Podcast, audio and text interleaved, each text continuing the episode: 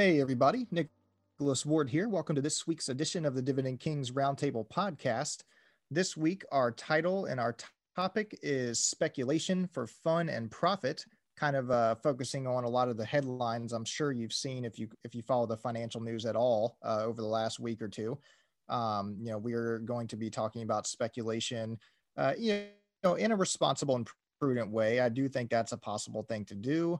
Um, I don't think anybody on this call is somebody that uh, owns or is thinking about owning GameStop, for instance. So I don't uh, necessarily know if the Wall Street bets crowd's going to agree with what we have to say, but I do think that we can speak, uh, you know, to this topic to more conservative, uh, prudent, reasonable, and intelligent investors. Uh, on the call, I have Adam Galas, who is one of the Dividend Kings founders, and Stephen Hester, who is uh, a contributor at iREIT and uh, kind of our in-house uh, option es- options expert. So his uh, his expertise and knowledge will definitely play a major role in this topic specifically. Uh, so with that in mind, you know, I, I, am looking forward to this discussion. This is quite interesting. You know, I, I would while we were planning this uh, call, I did you know let my uh, colleagues know here that I have sort of wasted. Uh, you know, several hours of my life recently, just uh, pouring through the Reddit threads on the Wall Street Bets forum recently, uh, I will speak to that a bit during this call. So, uh, you know, if you guys don't want to sort of uh, get down into the swamp of the internet, we've got you covered. But uh, before we get to me, let's go to Adam to talk about speculation and what he's seeing in the market today from a high level perspective. Thanks, Nick. So this has truly been an, a remarkable time. I mean, in 2020, we saw some companies go up 2,700 percent that was truly wild for the worst, you know, worst recession in 75 years. But then, you know, 2021 has really kicked things up a notch. We've got stimulus, we've got people, you know, on on uh, Robinhood, commission-free trades. Now we've got social media with the likes of Reddit's and Wall Street Bets, where we've got professionals uh, coordinating campaigns with retail investors using advanced uh, option strategies to really put the short uh, short squeeze on some big hedge funds. And so we're seeing some of the most wild speculative investments uh, basically in the entire history of the stock market. To give you an example of what we're talking about, GameStop up 1700% in a few weeks. Michael Burry uh, of Big Short fame, he's actually made 1500%, about a quarter of a billion dollars on GameStop. But he just, even though he's made a killing on that trade, he's told the uh, Business Insider that this is, quote, unnatural, insane, and dangerous. We've got, of course, the red uh, Wall Street bets crowd. They've moved on to the likes of AMC, BlackBerry. Now the speculations as uh, what's they're going to target Nest. So cost shot up 131%. Of course, Elon Musk has sent companies skyrocketing as much as 1,200% on a single tweet as well. And just to give you some context of how crazy and speculative this has, has become. AMC, the theater chain that is on the verge of bankruptcy due to the pandemic, recently uh, is up. Uh, is the market cap is five times higher than it was pre-pandemic. And last night, when Wall Street bets went invite only, it fell 40% after hours in a matter of uh, uh a few hours. Now, of course, the craziest, most speculative, uh, basically, I think I've ever seen in my entire life has also happened this past week. Now, last year, Hertz, for example, went up almost a thousand percent the week after it declared bankruptcy, basically saying the stock will go to zero, and yet speculators still drove it up almost tenfold. Well, on January 27th, 27th, Blockbuster, yes, the bankrupt blockbuster driven to uh, into the ground by uh, Netflix. It is actually still trading. The basically uh, BBL Liquidation Holdings is the holding company for the bankrupt company. Well, it went up 700% on January 27th pure speculative mania from the Wall Street bets crowd using hyper leveraged uh, call options. And of course, the problem with these is that the, they can surge several hundred percent and then drop a hundred percent in the next few hours. And so basically, these are the dangers, of course, of uh, people not understanding the risk of what's going on. But at the same time, there is a role, of course, with speculation. It can serve a responsible uh, part of your portfolio. No less than Mark Cuban has said that he uh, he recommends up to 10% of one's portfolio in a speculative kind of fun money portfolio. Uh, same thing with Michael Batnick and Ben Carlson at Ritholtz Wealth Management. They also recommend up up to 5 to 10% in a speculative portion. And to give you an example of what they're actually doing, both of them actually have about 1% of their uh, portfolios in Bitcoin, dollar cost averaging every two weeks.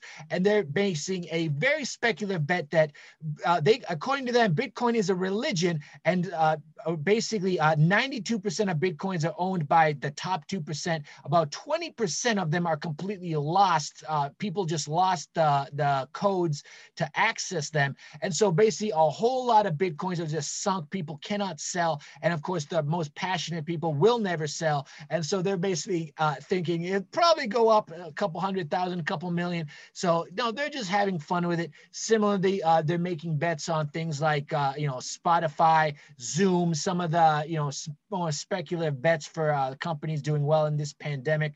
Uh, basically, you know, with the speculative positioning, that's where fundamentals, uh, you know, are not as nearly as important. The story is more important. Valuation kind of goes out the window. The idea is that if you want to just chase momentum and uh, the, use the greater fool theory, this is where a speculative portion where it's, you know, one to 5%, you understand that, uh, for example, Tesla, if you wanted to buy Tesla at 400 when even Elon Musk said it was overvalued, and then basically it went up several hundred percent after that. Well, as long as you understand that it's a small 1% or less position. It could go to zero. You could take a big uh, hit. The idea behind speculative is that it's it's a safety valve, if you will. It's kind of like please di- drink responsibly. If you have you know a beer uh, you know once a day, if that keeps you from going off the table and become and going on a bender, well, that's the responsible way to use speculation. And basically, it's it's kind of how I view it as uh, lottery tickets, for example. I know that you know when uh, uh, Powerball or Mega Millions goes above a billion, I'll buy a single ticket. It's two dollars. If I win, it's 400 million after tax cash option. And of course, I like to tell my family about how this is how we'd invest it in a Phoenix strategy. We'd all end up, you know, basically set for life through, uh, you know, uh, living off the dividends alone. But I, of course, understand the odds are one in 302 million. And so, but basically, this helps me to stay disciplined and basically with the rest of my portfolio. And of course, I know uh, Nick and St- uh, Stephen, they want to talk about their own top, uh, how they view the responsible use of speculation for fun and profit while we can, st- and uh, overall helping us to achieve our long term financial goals. Uh, thanks, Adam. I appreciate uh, your talk there. I think it does make a lot of sense. Um, you know, I, I wasn't aware that Cuban and some of these other investors were kind of into this fund money principle, but that has been something uh, that I've kind of expressed over the years. I think if nothing more, it makes sense to have, you know, a few, you know, low single digit, you know, type of uh, percentage of your portfolio dedicated to some more speculative kind of short term picks uh, it keeps you on your toes. You know, at the very least, you have to track the markets, you have to track the fundamentals, you have to stay on top of things.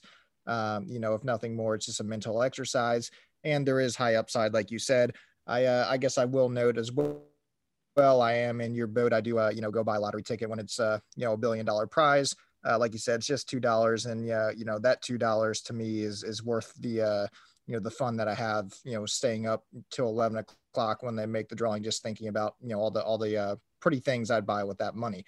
Um, I will talk about uh, my speculation and uh, how that plays a role in my personal portfolio in just a moment. But before I do, I do want to pass it over to Stephen Hester. Like I said, he is our options expert. Stephen, I've been reading the Wall Street bets. You know, I understand that it's uh, it seems to me like there's several kind of cohorts of investors here. There are the, the, the kind of speculators who are using uh, this free money that the government's given them. They don't have to pay rent right now.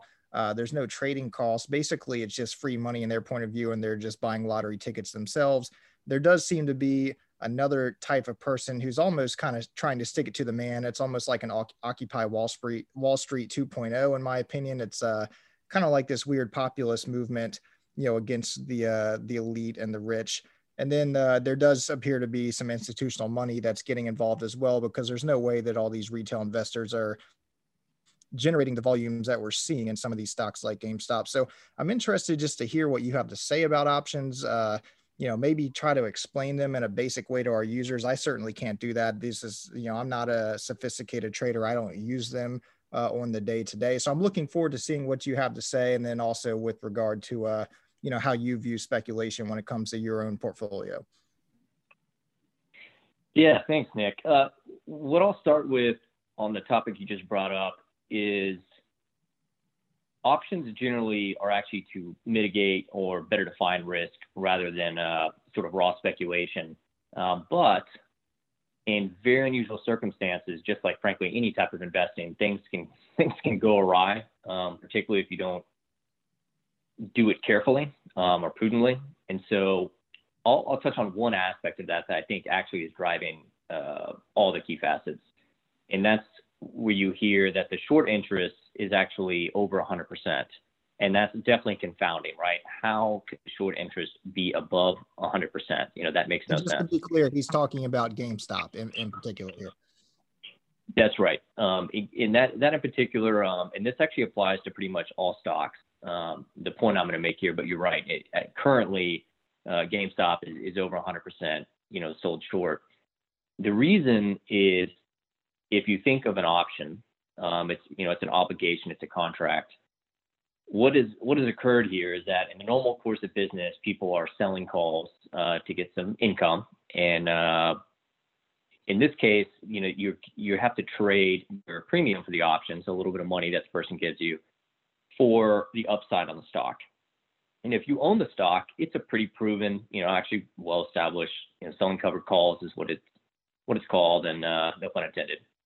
But if you don't own the stock, you technically have unlimited risk. And in this case, we got pretty close to the word unlimited kind of coming to fruition. And just tomorrow, about, uh, don't quote me on it, but it's around 40 million shares are tied to call options. That means that those people have to buy 100 shares and deliver them to the people that own the contracts, which is more than the float of the stock. So it, it's literally not possible. So people that are cognizant of that have absolutely panicked trying to get shares. And that that's kind of what's driven the stock higher. And you're absolutely right. It's a mix of all kinds of different investors. And you know, frankly, it's too early to tell how this thing is going to work out. But clearly, a lot of people have have made many tens of millions of dollars and lost uh, many many tens of millions, and in some cases, probably hundreds of millions of dollars so it's very fascinating, and I'll probably write a little bit of a uh, little bit of a report, kind of when this settles, and sort of explain the uh, the mechanics of it. But going on to what I wanted to mention today uh, is is hopefully a little bit more practical knowledge. And it's been a few years since I've had the pleasure of studying uh, the material eight hours a day, but I think it's the last level of the CFA level three that contains a lot of practical knowledge on behavioral finance. And I promise this is connected to what we're going to talk about. A key aspect of that behavioral finance is identifying the personality type of the client, whether it's an institutional investor or high net worth investor or you know whatever the case is. One of those people is sort of called the CEO. And none of these aspects are going to surprise people. They tend to be kind of overconfident. They have a very high risk tolerance, uh, et cetera that makes a lot of sense. It's hard to be CEO if, you, if you're not pretty confident, um, you know, and you, are not willing to take risks. Nothing wrong with that. What this person, this particular personality type has difficult with is internalizing the difference between speculation and investing. So as the financial advisor, the portfolio manager, whatever, you're working with this person, you have to pay particular attention to making sure they separate um, speculation from investing. Uh, other personality types don't have this issue. They have it to a lesser degree it's worth frankly reflecting on kind of where you think you fit in that bucket for everyone listening to this. And if you kind of fall in that bucket, and I think most people frankly know if they do, um, it's really important to have a game plan and sort of create a speculation bucket, uh, so to speak. Maybe it's one percent of your portfolio, maybe it's ten. Like Adam mentioned, if you're very high net worth, you know, 10 is probably fine. Uh, you know, that's that's up to you, and maybe you're investing kind of the professional that guides you.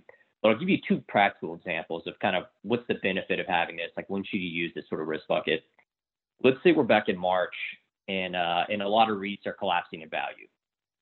You know, maybe you know industrial and triple net pretty well. Uh, maybe you have some past experience. Maybe you read a lot of press articles on them. Who knows? Uh, but you're not quite as knowledgeable about multifamily. But you see a lot of news coverage. This, you know, this is a real example here about uh, rent deferments, about um, the caps, you know, the cap rates going way low, or in this case, very high. The stocks going way low, and you really want to buy some. The stocks look like they could double or triple from where you're looking at them, but you know deep down you're not an expert on them, and you're hesitant to sort of buy that, you know, Avalon Bay or Camden Property Trust stock in your retirement portfolio. So what you do instead is you say, all right, I still have half of my speculation bucket, and I'm going to go ahead and buy these REITs there. And this saves you from becoming emotionally attached to those investments and freaking out about them all the time. Um, and it stops you from getting overextended. Uh, and what really, you know, the REIT segment in your portfolio could potentially be more safe and more stable um, relative to the rest of it. And you don't want to compromise that by buying a bunch of REITs you don't really understand. So this this kind of allows you to trust your gut. It it lets you satisfy that almost irresistible, you know, desire to, to kind of risk a little bit um, without overextending yourself. The next one is we're going to pretend to go back to March again, and you just went long your favorite stock. So, you know, everyone has that in their head probably. What was that one that you bought a little bit of in hopefully March or April? And you want to buy more, but you're going to have to either use margin or you're going to have to sell other parts of your portfolio that you know you shouldn't, right? You know you need some diversification. You really shouldn't sell it and put it more stock uh, into that one position. Yeah, I can personally relate to that. I'm, i know Nick and Adam can too. I think we've all been there. So what do you do about this annoying situation? One of them is using options. Uh, in this case, we know options expire worthless, um, but we're going to go ahead and buy a few calls anyways because we know this isn't going to be a core element of our investment strategy forever. This is a kind of unique opportunity, and we're going to buy a few calls. Um, it, it, doesn't take much, honestly. A few hundred dollars of out of the money calls can go a long ways. We know, remember, that it's probably going to expire worthless, but that's okay since we're putting this sort of in our speculation bucket. And that allows us to engage on our idea that we think this thing's going to go way higher, but without taking um, outsized risk. So it satisfies both of those. And that's a, sort of a prudent way to use a option without really taking any any you're not actually taking any incremental risk but you can capture a lot of that upside without screwing up, frankly, the rest of your portfolio. So, Nick, those are a couple of my ideas uh, that I had related to sort of speculation and determining when to speculate and you know when to be a little more risk averse. Yeah, no, it makes a lot of sense, and I think uh, just to highlight a couple things that you said that I, you know, I think are really important for our listeners to notice is you you you said the word overextended, and I think that's very important. You know, we're always talking about prudent asset allocation, uh, you know, with regard to diversification, and uh, whether we're just talking about buying common stock or or playing the options game, I do think it is very important that uh, investors, you know, understand their risk, understand what it is that they're owning, and don't become overextended. You know, we always uh, single stock risk is a real thing. Um, you know, when I'm reading these Wall Street Bets forums, I see these people who, uh, you know, have had quite a bit of success, like you've said, they've made you know life changing even generational changing money uh it you know if the screenshots they're sharing are real for instance uh you know that's an, up for debate. But uh fact of the matter is and uh you know but they don't they're not talking about selling. And to me that's so crazy you know like it just don't become overextended re- reallocate your profits into other things and just maintain discipline. That's a very simple way uh, to kind of deal with speculation and also to stay responsible and uh, you also talked about that kind of speculative bucket. Adam did as well. And that's something that I do for myself too. Um, you know, our listeners are probably aware every week I buy uh, uh each of the actively managed ARK Invest ETFs. These are ETFs that focus on uh, disruptive and innovative uh, investments, primarily in technology, but also in biotech and uh, you know know healthcare and just just uh, finance a lot of other areas of the market. And i do this you know i hate buying etfs because i don't like the idea of paying expense ratios. Uh, you know as a dividend growth investor i'm always thinking about compounding wealth. So anything that kind of uh, is a fee or a tax or uh, you know anything like that kind of just cuts into my compounding process. It's sort of like the antithesis to what i'm trying to achieve. I hate paying expense ratios but i just acknowledged uh, that Cathie Wood and her team are much better at uh, evaluating and making these speculative bets in this very kind of uh, you know cutting edge disruptive technology space than I am. Uh, I spend hours every day, uh, you know, reading, uh, you know, company management presentations and things like that, but not of you know these highly speculative names. I'm looking at you know just the traditional uh, conservative dividend growth stock. So I kind of you know stay in my lane, for lack of a better term. I understand uh, what it is that I'm capable of achieving, and I'm happy to kind of outsource, uh, you know, some funds to the expertise of a uh, Cathie Wood and ARK Invest in this instance. But it is important to note I do have a risk cap. You know, I'm just looking to eventually build, you know, roughly two and a half percent of my portfolio into these speculative investments. Um, you know, you combine that with the Amazon. Adam talks about Amazon a lot. Uh, I've I've said that I own it. I do. I own actually a pretty hefty position.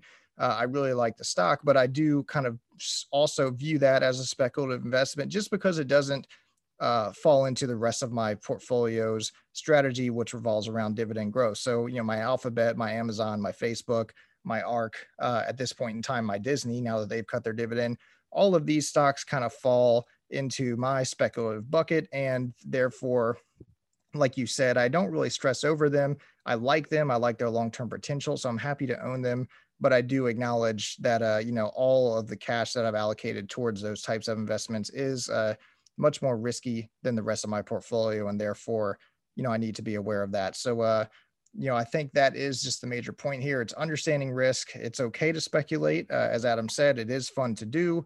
Uh, we've all kind of touched upon the fact that human nature does sort of revolve around fear and greed. And uh, I, I, actually really liked Adam's uh, sort of uh, what allegory, I think, uh, with regard to having a beer every now and then so you don't go on a bender you know if that's what you have to do that's great. In a way that's that is responsible thinking and i think uh, the same kind of principle does apply to the stock market as well. So i think we're up against uh, our time limit here. I'll, I'll, quickly open it up. Adam i don't know if you have any closing statements. You haven't spoken in a while which is uh, completely fine. I really enjoyed your presentation in the beginning but uh, if you have anything to say that's great. But if not uh, i'll go ahead and just shut this one down and uh, and we'll get ready for next week.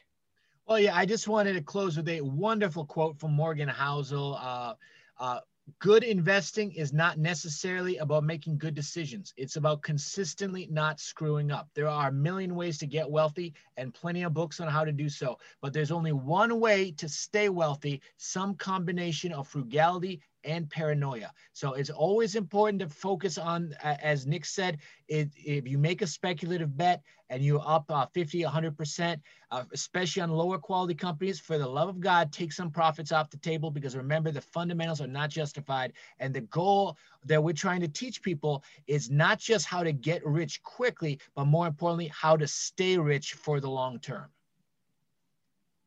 Uh, thanks, Adam. Yeah, I need I need to write down that quote and uh, you know tell it to my wife when uh, she gets on me about being frugal and paranoid when it comes to our finances. Apparently, it is prudent uh, to, to do so. Stephen, were you going to say something? No, I just said I couldn't say it better myself, and I think you both gave some very keen advice uh, in that last closing section. Awesome, awesome. All right, well, thanks, guys. That's going to be this week's podcast. Hopefully, you enjoyed it. Uh, like I said we are kind of straying a little bit from the dividend growth here, but uh, you know, with this week's financial headlines, I do think that's important to do. I know a lot of our Dividend Kings members have been following along with this GameStop with the Wall Street Bets uh, crowd. It is sort of spilling over a little bit into the rest of the market with names like Tanger and uh, Macerich and um, you know just uh, I think AMC is something I've seen in the Dividend Kings chat room as well. So you know we did want to cover it. We did want to you know provide some clarity, provide some. Uh, uh, some thoughts on the matter. Uh, eventually, we will get back, you know, to our kind of bread and butter in the dividend space. But uh, you know, it is kind of fun uh, to kind of speculate a little bit and talk about these outside topics. So thanks for uh, sticking with us this week. Uh, stay safe out there, and until next week, we wish you guys all the best. Thank you.